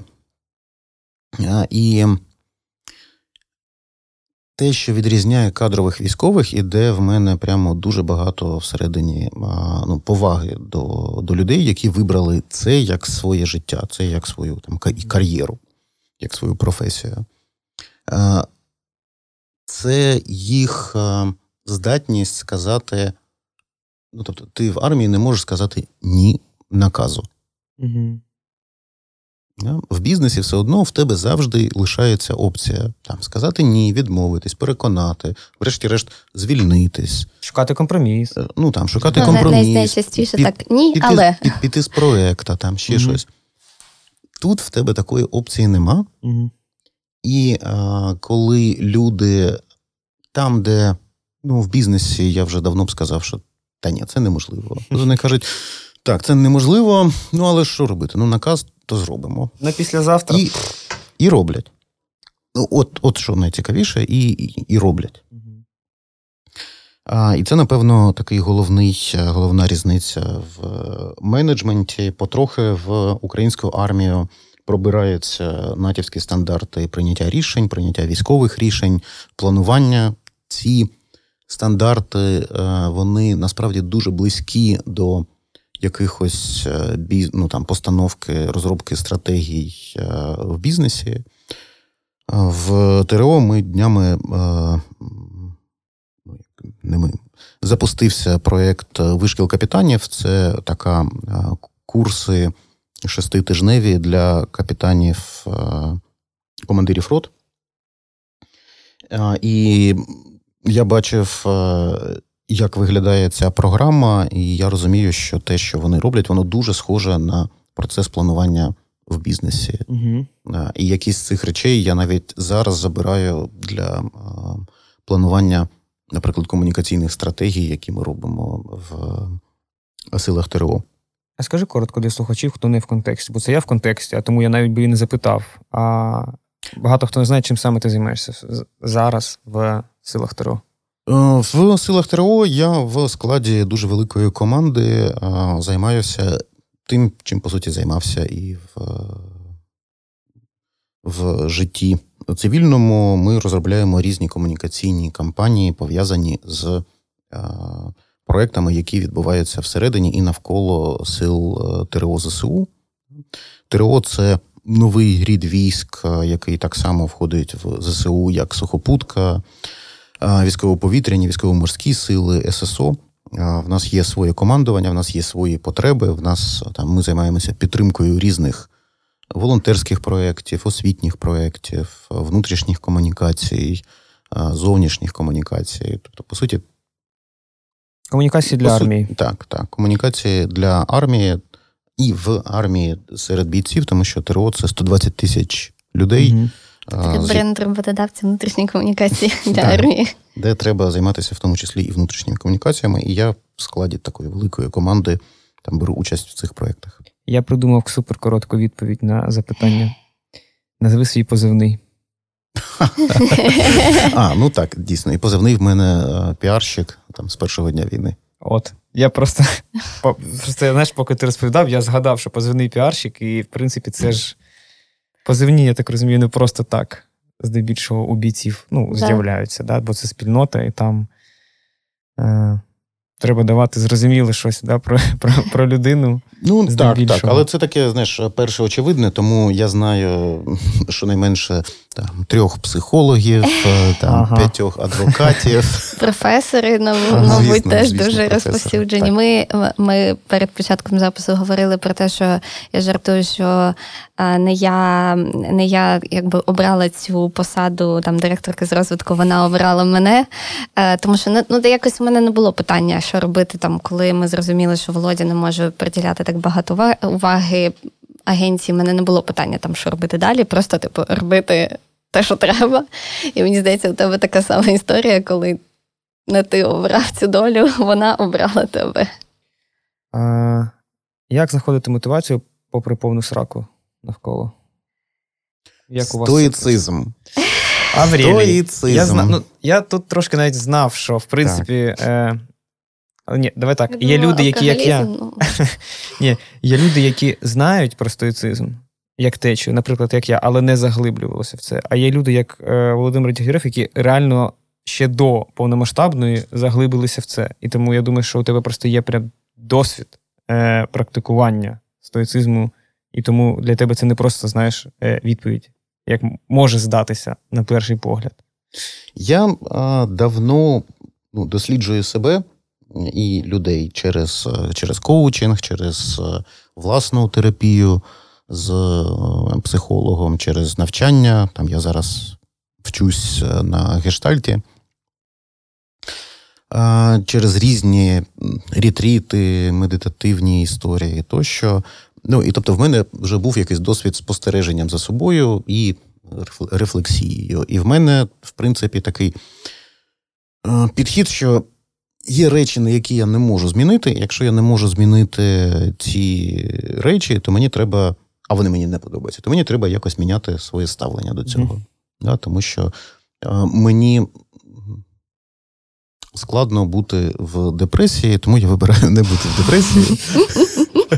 Якщо обирати між бути або не бути депресії, я обираю не бути. От, Я це роблю тим, що я шукаю плюси і можливості в тих ситуаціях, де я опинився, чи то там окоп, чи то армія, чи то ще якісь. Типу, так, ну там е, попереживав якийсь якийсь час, а потім думаєш, ну окей, і, mm-hmm. і, і що далі? Да?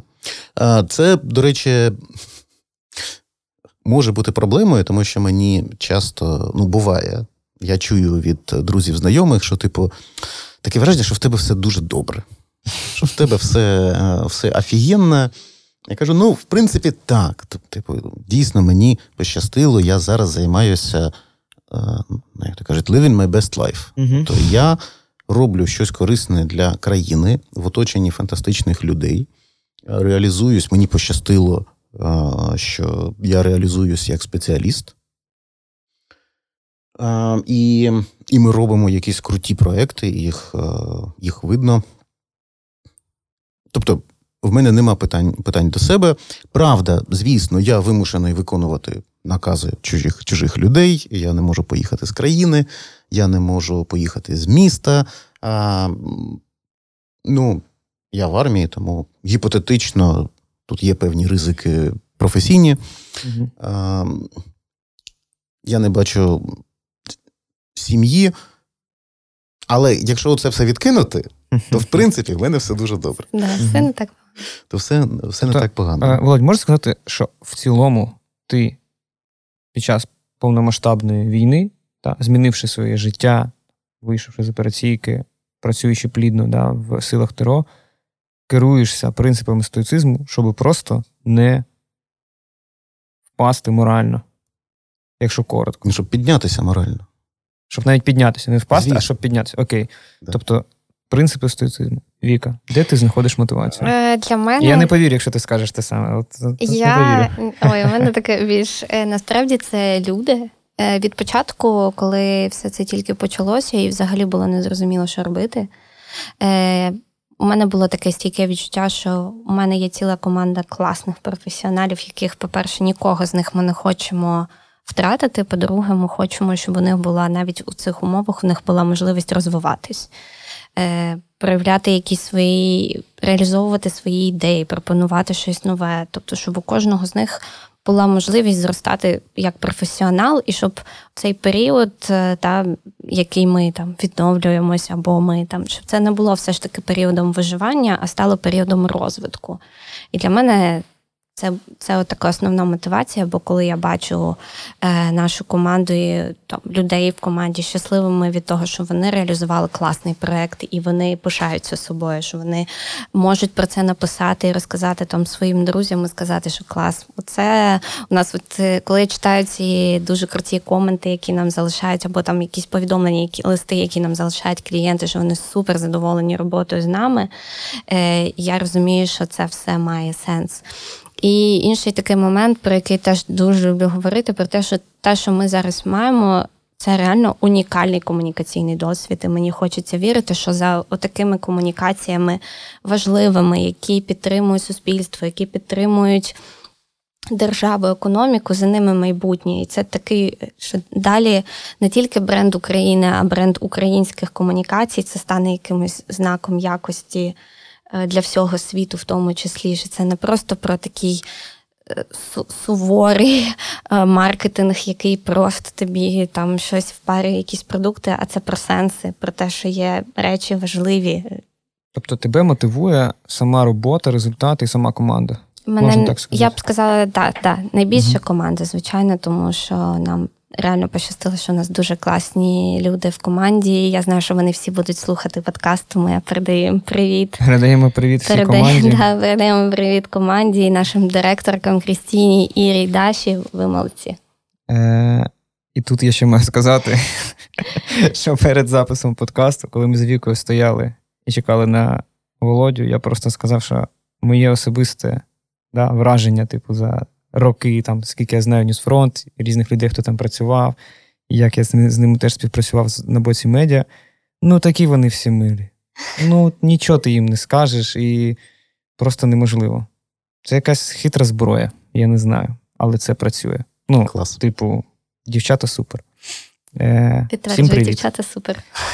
А, Як підтримати команду?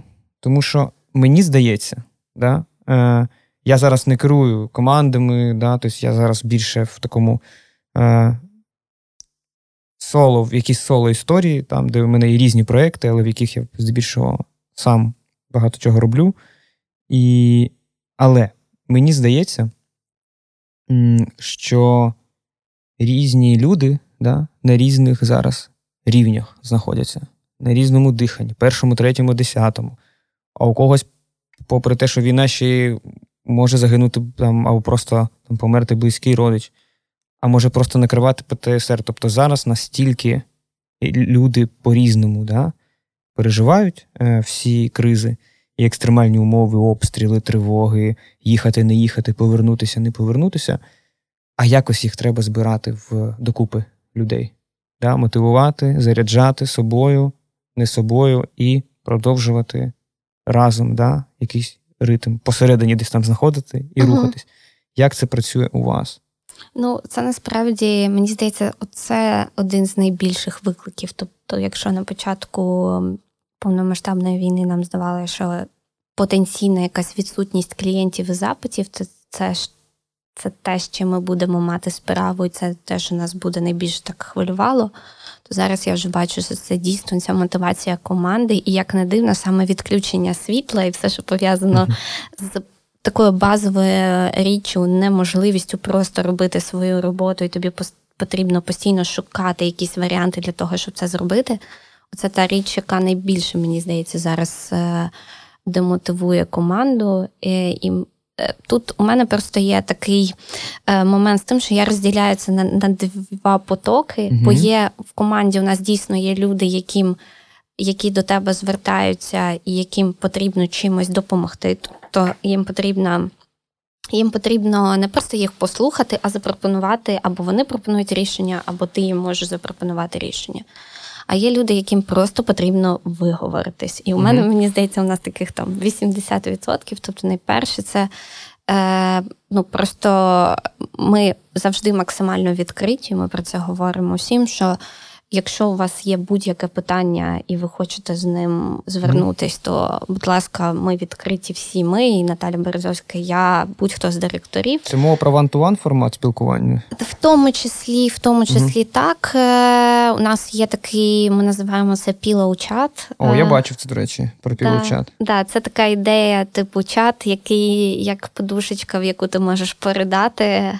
Це так мило, просто тому, so cute. Е, да, Тому це такий формат формат зустрічей один на один, і там є кілька варіантів також. Да. Ти дійсно можеш понити, і ви можете там пожалітись одне одному на життя і просто там на проекти, на все що завгодно. На гостінг, на все, що хочеш. Або там, наприклад, ти можеш поставити конкретне питання стосовно проекту, як робити щось. У мене тому, що у мене у було дуже багато різних запитів, починаючи від того, як проводити співбесіди і на що звертати увагу, як придумувати нові ідеї, якщо ти вже там, я не знаю, з клієнтом працюєш четвертий рік і просто не можеш вже вже не знаєш, що там можна вичавити з себе, і все одно ми якось знаходили там в цьому процесі взаємодії якісь формати, або як там перезапустити новий контракт, що там які помилки варто врахувати. Чесно, Тому... думка така спала мені, що що робити на четвертий рік з клієнтом і що як придумати, та візьми і піди з ним в бар. Ось скільки всього там буде придумано на найближчі три роки після цього. А потім може, може що 90... до речі. А, а потім виявиться, що все під NDA, тому. Да, це такий, да. Ну, але все одно ми намагаємось дуже багато. Там у нас є там свої ідеї і схеми, як ми там намагаємось генерувати нові ідеї, виходячи з того, що є всередині у клієнта, що є на ринку, і поєднувати це в один такий мікс, в якому ми можемо пропонувати щось релевантне і для журналістів, в тому числі, але з тої інформації, яку ми маємо. Я б сказав. Що це насправді дуже схоже на те, що відбувається зараз в принципі в суспільстві. Угу. Тобто там, де є сильні горизонтальні зв'язки, там є якась е, сталість. Угу. Да? Ті громади, де є сильні горизонтальні зв'язки між волонтерами, бізнесом, місцевим самоврядуванням, військом, вони здатні підтримувати військових краще, вони здатні якось вживати разом. Ті організації, ну і те, що зараз там описує Віка, це по суті там те саме, просто на рівні організації, коли ми будуємо різні горизонтальні зв'язки, не тільки оці вертикальні. Там я директор, піді мною є там мої керівники напрямів, в них є свої підлеглі, васал моєго васала, не мой васал. І ми оце от там не знаємо, кого як звати, а ми створюємо можливості різні. І ну, і треба ж розуміти, що це як це у самурая не цілі, тільки путь. Mm-hmm. Да, що це що це шлях. Ти придумав якийсь інструмент, він попрацював пару місяців і видихається. Це не тому, що він не працює, а тому, що ну, треба шукати щось інше для для того ж для вирішення тої ж самої ж проблеми. Дуже влучно ти якраз згадав громади, там та громади, волонтери, бізнес, військо. А у мене якраз е, в рукаві питання про державу. Воно у мене завжди однакове, одне і те саме. І мені дуже цікава думка кожного підприємця, типу, про це, бо вона різна, і цікаво порівнювати ці думки. Е, роль держави в регуляції бізнесу. Тобто не влади угу.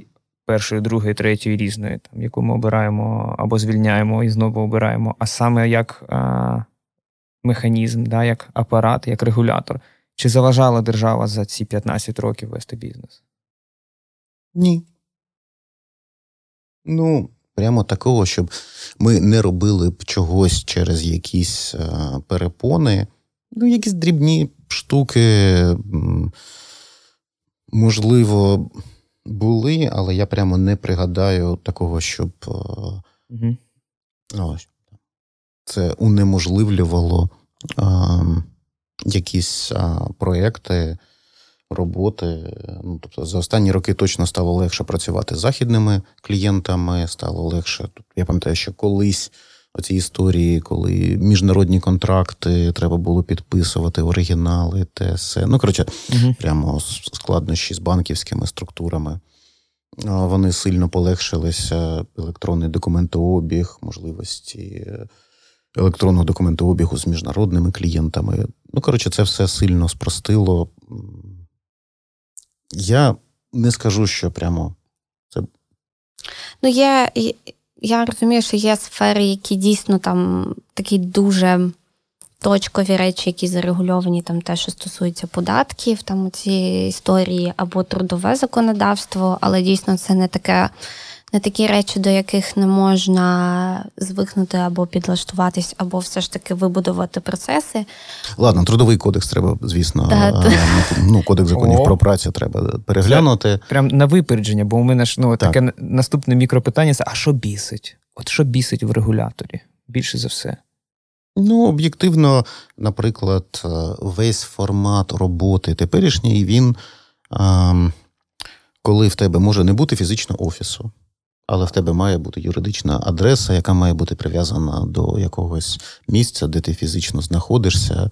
Ну, оце, от там, наприклад, те, з чим ми зіткнулися зараз, коли ми відмовились від офісу. Угу. Ну або там, якщо, наприклад, там не було світла і податкова, теж у них там як їхня система якось там вона або не працювала, або перевантажена, і немає можливості зареєструвати податкову накладну, угу. і ти пропускаєш це там, якісь там дедлайни через причини, які не залежать від тебе, але, наприклад, система не наразі не така гнучка для того, щоб якось це підлаштуватись до цих змін, тобто якось сприяти і допомагати. Е, Я думаю, що тут би наш фінансовий директор і бухгалтерія би розказали більше, але я, на жаль, не знаю деталі. Я знаю от тільки цей момент, що про накладні ти не всі, не все не все підлаштовано під ті реалії, з якими mm дійсно маємо зараз справу в плані е, реєстрації податкових. Для для нас це взагалі, тобто ми ніби такий креативний бізнес, ми маємо працювати з креативом, але все одно у нас всі менеджери знають, що таке, що таке е, там укладення угоди. Потім тобі потрібна додаткова угода, ще якась там акти щомісяця, рахунки, що всі таке ці інші дія? речі. Да, Ці всі первинна документація, це потрібно підписати. Якщо щось пропустив, все, знову коригувати. А це, ну коротше, це такі речі, які здавалося б для креативного бізнесу. Е, ти думаєш, господи, наше воно мені все, але ні. У мене є ні. така надія. Е, Може, я, може, це мої рожеві окуляри ну, щодо цієї теми, але от моя омріяна модель, яка наразі працює, це як я плачу податки через дію. Угу. От я хочу, щоб все таким чином працювало. Через дію, а може, це буде інший через 10 uh-huh, років, uh-huh. але щоб воно все працювало саме так. І тоді я прям скажу, прям, я і так вже вражений, але я скажу прям: ну вау, ну це uh-huh. це прям ми найкраще. Ну, типу, от я вірю в те, що таке буде не знаю коли і скільки да, нам на це знадобиться. Той да. день, коли я не знаю, коли в один день, коли потрібно здавати там всі ці податкові, останній день здачі податкових накладних, і коли я не побачу нашого фінансового директора Таню, яка рве на собі волосся, буде буде найкращим днем, мені здається. Переходимо до нашого останнього блоку про майбутнє. Е, давайте спочатку про плани саме бізнесу, Ньюсфронт. Е, які у вас короткострокові цілі. Я думаю, що про якісь довгострокові зараз важко, в принципі, всім говорити. Як ви хочете закінчити цей рік? Які у вас такі ну, невеличкі плани на новий? Е, насправді, якщо говорити там про планування, то до кінця року у нас е, там один з фокусів, які ми плануємо, це все ж таки отримати. Тобто ми фокусуємось наразі на таких довготривалих проєктах для того, щоб зрозуміти, що ми забезпечуємо себе також роботою на наступний рік. Тому що, якщо з цим роком нам більш-менш все зрозуміло і все сплановано, у нас є клієнти. То наступний рік хто продовжує співпрацю, хто е, її там зупиняє або щось таке, це також питання. То... А це стане відомо тільки в грудні, правильно? Коли буде фінансування на наступний рік? Ну... Або у квітні, насправді, дуже у багатьох наших клієнтів фінансовий рік починається з квітня. Угу. І Тому у нас таке планування більш там до весни, наприклад, нам потрібно зрозуміти, з якими клієнтами ми йдемо далі, і ми фокусуємось на тому, що шукати більш довгострокових okay. проєктів наразі. Це один з таких е, великих фокусів. Другий це м, все ж таки у мене є е, рожева мрія побудувати цю систему вихідних лідів, тобто вихідних запитів, і ми працюємо над цим. У мене є сейлс коуч, е, людина, яка навчає мене, як потрібно продавати. Вау! Wow. Да, це це дуже дуже такий цікавий момент, тому що також так само це така волонтерська партнерська ініціатива, яка підтримує е, бізнеси в Україні і допомагає їм з тими запитами, якими у них є, в тому числі це власне побудова процесів продажів. Е, і ми фокусуємось не тільки на вихідних лідах, а ще й щоб це була робота з іноземними ринками, в тому числі європейським. Outbound маркетинг, як мені здається. Саме так. Саме так. Працюю так. з цим на американському ринку, все там складно і, коротше, вафлі. Чисто правда, чисто правда, е. але ми не ну тобто у нас цієї системи ніколи не було, і тобто це вже дійсно не про виживання, це про розвиток, про те, щоб мати бекап-план на, на випадок, якщо раптом всі запити припиняються вхідні. Нам потрібно розуміти, що ми маємо сили і маємо процеси, які допоможуть нам власне далі надалі функціонувати і поповнювати наше портфоліо клієнтів. І третій, все ж таки, оця моя цей, це, але це така більш професійна особиста мрія, яка стосується саме цього бренду українських комунікацій, тому що може трошки я читала лекцію для естонських маркетологів, і вони насправді дуже були вражені тим, що ми робимо, що роблять українські бренди в комунікаціях. Для них це. Ну, це дійсно такий бенчмарк, і те, до чого варто прагнути і мені здається, що навіть цей такий бренд українських комунікацій, українських піарників його також варто розвивати. І це один з таких напрямків, який нам би також був цікавий. Володимир, скажіть нам, які ваші плани? Е, я розумію, що тут сценарна, так би мовити, історія не сильно. Типу, ми або перемагаємо в найближчі півроку, або ми ще не перемагаємо, і війна затягується, і ми продовжуємо. Я так розумію віддаватися війську? Ну, я в армії до перемоги. Так. А а потім ну, треба подумати. Мені дуже подобається те, чим ми займаємося. Я впевнений, угу. що майбутнє життя моє і агенція вона якось буде пов'язане, напевно, в тому числі і з угу. процесами, які зараз ну, відбуваються навколо навколо армії, в тому числі. От, Але в мене дуже ем, короткий, ну, вірніше як. В мене короткий термін власного планування. Всередині ми плануємо з огляду на те, що ми будуємо структури і процеси, які будуть жити довго. Там, І ті проекти, які зараз запускаються, вони ну, такі е, важливі, ґрунтовні, і вони е, мають жити довший час. Тому ми виходимо з того, що ну, коли ми плануємо і закладаємо якісь, е, якусь логіку в проєктах, що це щось, що буде довго. Не не тому, що буде війна довго, uh а, а тому, що просто ну, там, освітні центри, які створюються, навчальні програми, які створюються, комунікаційні а, програми, які створюються, вони е, надовго. Ти бачиш себе військом через 10 років? Так я і досі себе не дуже бачу військовим. Так може ну, тобто, ти хоч і через 10 років знаєш, не дуже бачу, але є по факту. знаєш. Ким ти хочеш стати, коли виростеш? Да. Ну, Мені трошки пізно. А, ну, я ж а, ніколи. Це мій перший раз на війні і і в армії. І я а, солдат рядового складу, а армія все одно сильно зав'язана на ну, ієрархію Саме військових. Ну, саме, ну тобто, в армії прив'язана а, посада до звання так. найчастіше. Угу. Відповідно, ну я, наприклад, я не можу бути пресофіцером, тому що я не офіцер. Ти не офіцер, так, да, я зрозумів. От. Угу. Я тому гіпотетично в майбутньому я можу там, після того, як е, мене відпустять на волю, там, після указу про демобілізацію, угу. я можу консультувати, але ну, місце в армії, от прямо такого, ну, трошки пізно в 40 років починати uh-huh. а, служити там, де ну, треба було 20 років назад зайти. Зрозумів. От, але створити е, контекст, в якому теперішні 20-річні будуть хотіти заходити і будувати собі кар'єру, це мені здається цікаво. Як людина, яка трошки дотична до того, що зараз відбувається в саме у вас, і що ви робите, я можу сказати, що це дійсно в це віриться. Знаєш так, охоче віриться в те, що реально зараз ми робимо якісь фундаментальні речі, які їх може і не видно, прям, знаєш, на завтра, на післязавтра. Але ми знаємо, що через там 3-5 років це є це буде база для тих, хто буде знаєш, свідомо пов'язувати себе з цим, там, як в Ізраїлі, наприклад. Ну, типу, я якось так мені це здається, там, коли я там читаю про ці проекти або щось щось про них знаю, як вони Супер. робляться. От, е, Якою ви бачите країну після? Отже, ми багато говоримо про до, говоримо про зараз. І це питання про країну після.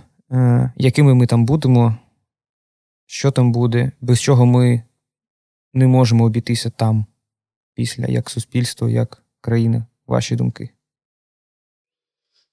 Я насправді ніколи про це не думала. Тому що ти якось завжди зав'язаний на тому, що відбувається зараз і це зараз, і як це як це буде далі. Да, Ти навіть тобі здається, що ти не бачиш цього кінця, поки що да, там, ну там після того. Ти знаєш, у, от у мене чомусь такий фільтр склався е, ще там після двох місяців, після перших двох місяців. Типу, якщо якась річ там відбувається, неважливо там в хорошому контексті чи поганому контексті, і я чомусь у цей фільтр періодично підключаю, типу, а чи має бути це ок після всього? А чи там, може, uh-huh, це не ок, uh-huh. вже буде після? Да? Або про минуле я щось думаю і думаю, так, цього вже точно там не може бути, або оце нам точно треба з собою у майбутнє забрати. І оцей якийсь фільтр, він мене трошки навіть в фоновому режимі вже. Я аж трошки стомився, але я не можу припинити думати. Ну, типу, про це я постійно uh-huh. рефлексую про те, а якими ми маємо бути там. Я рефлексую про це, коли читаю історію Ізраїлю, я рефлексую про це, коли читаю новини, блін, або коли дивлюсь якесь інтерв'ю звільненого полоненого з Азовсталі. Ну тобто, і мене це переслідує, тому я переслідую всіх цим запитанням. Тому що я шукаю відповіді, і у кожного вони свої. І ну, мені здається, що історія Ізраїля вона може бути таким ну, бенчмарком. Угу. Я зараз говорю не про там детально повторювати, а скільки про образ угу.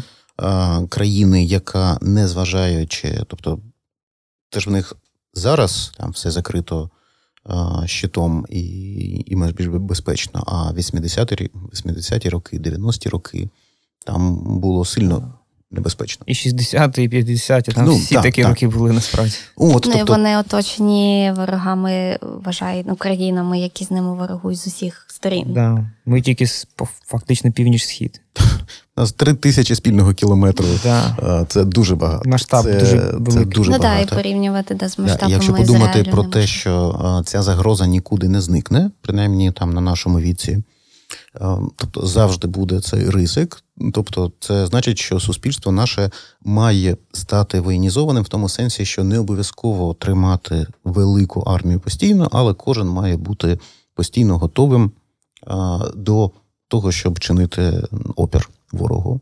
Тобто, це е, технічно дуже просунуте і дуже воєнізоване суспільство, яке при цьому є частиною західної цивілізації і там екосистеми, і екологічної ем, економічної системи. От. Ем, так що мені здається, що от е, десь так. Тобто, mm це люди, які живуть щасливим життям і займаються чимось там своїм цивільним, але при тому вони навчені, вони готові психологічно, морально і навчено, коли там в кожного є один-два воса угу. ну, військово-особової спеціальності, які можна використати. І мені здається, що це, напевно, оця стратегія, доктрина такого ненасильницького стримування, угу. та, вона набагато сильнішою може бути за наявність ядерної зброї. Угу. Так, коли ти як е, об'єкт настільки незручний угу. і небезпечний, е, що не виникає бажання навіть сюди лізти. стати настільки небезпечним і сильним супротивником, да, щоб відбити бажання будь-що чиняти. Я зрозумів.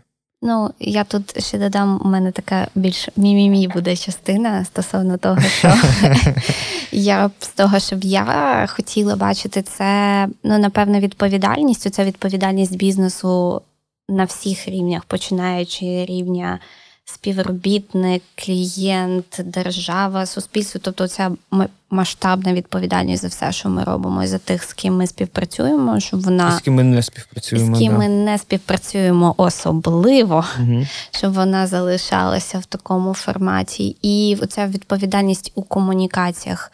Ми бачимо цей, цю трансформацію від того, що е, там е, продажі мають бути продажними, до того, що це ми будуємо більше комунікацій на сенсах, бо я все одно повертаюся знаєш, до таких професійних mm-hmm. штук.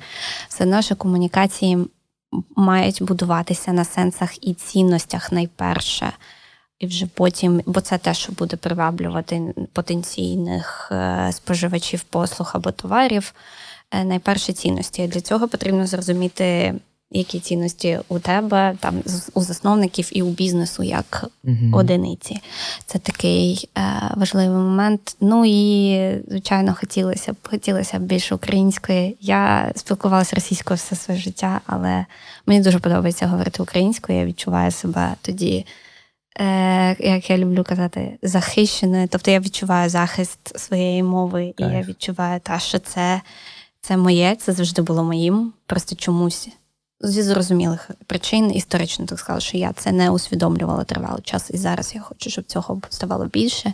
І коли ми говоримо, що ми ніколи не будемо перебачати, щоб це дійсно означало, що ми ніколи не перебачимо. Українська мова це цунамі. Я більше вже півтора місяці російською не розмовляю взагалі, і це я відчуваю, як навколо це заповнює все. І я думаю, що це просто це вже не мину. Це це точка неповернення пройдена. То з я вже впевнений 100%. Я харків'янин, так само все життя розмовляв в побуті російською, по роботі окей, 50%, бо медійна, медійка журналістика була українська, uh-huh. а зараз просто вже як півтора місяці, типу, повністю перейшов і почуваюся класно, а хотів про цінності додати від себе. Я, ну, я думаю, що це паттерн.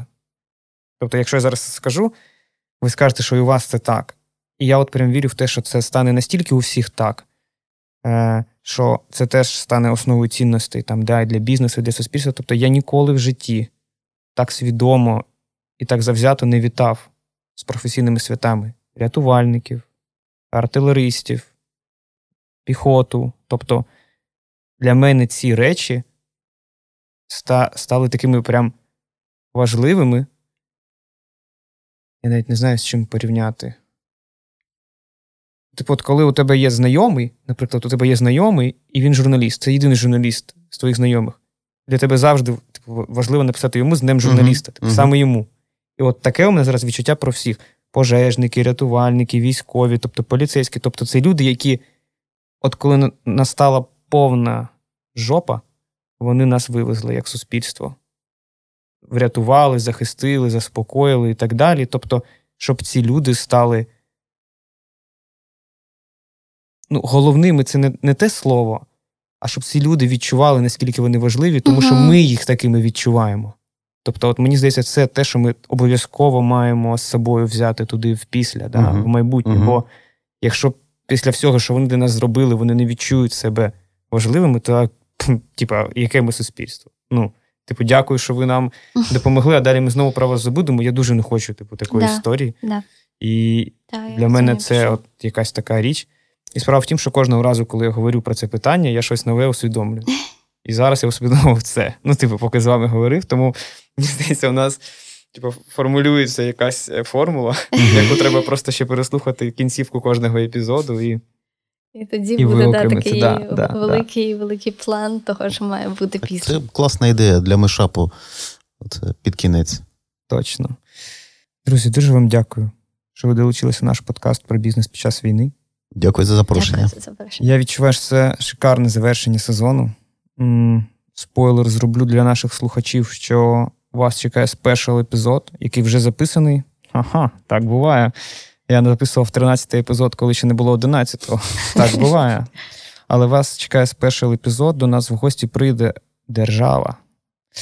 До нас в гості прийде керівник е, Офісу розвитку підприємництва та експорту при Кабінеті міністрів України або діє бізнес, якщо прям супер коротко, то там ми вам розкажемо про реальні можливості, гранти для бізнесу, які існують зараз, е, на абсолютно різні речі від кав'ярень до агро. Е, обов'язково це послухайте, якщо ви шукаєте зараз доп. фінансування, залучення коштів оборотних, не під інвестиції, під обладнання, що завгодно.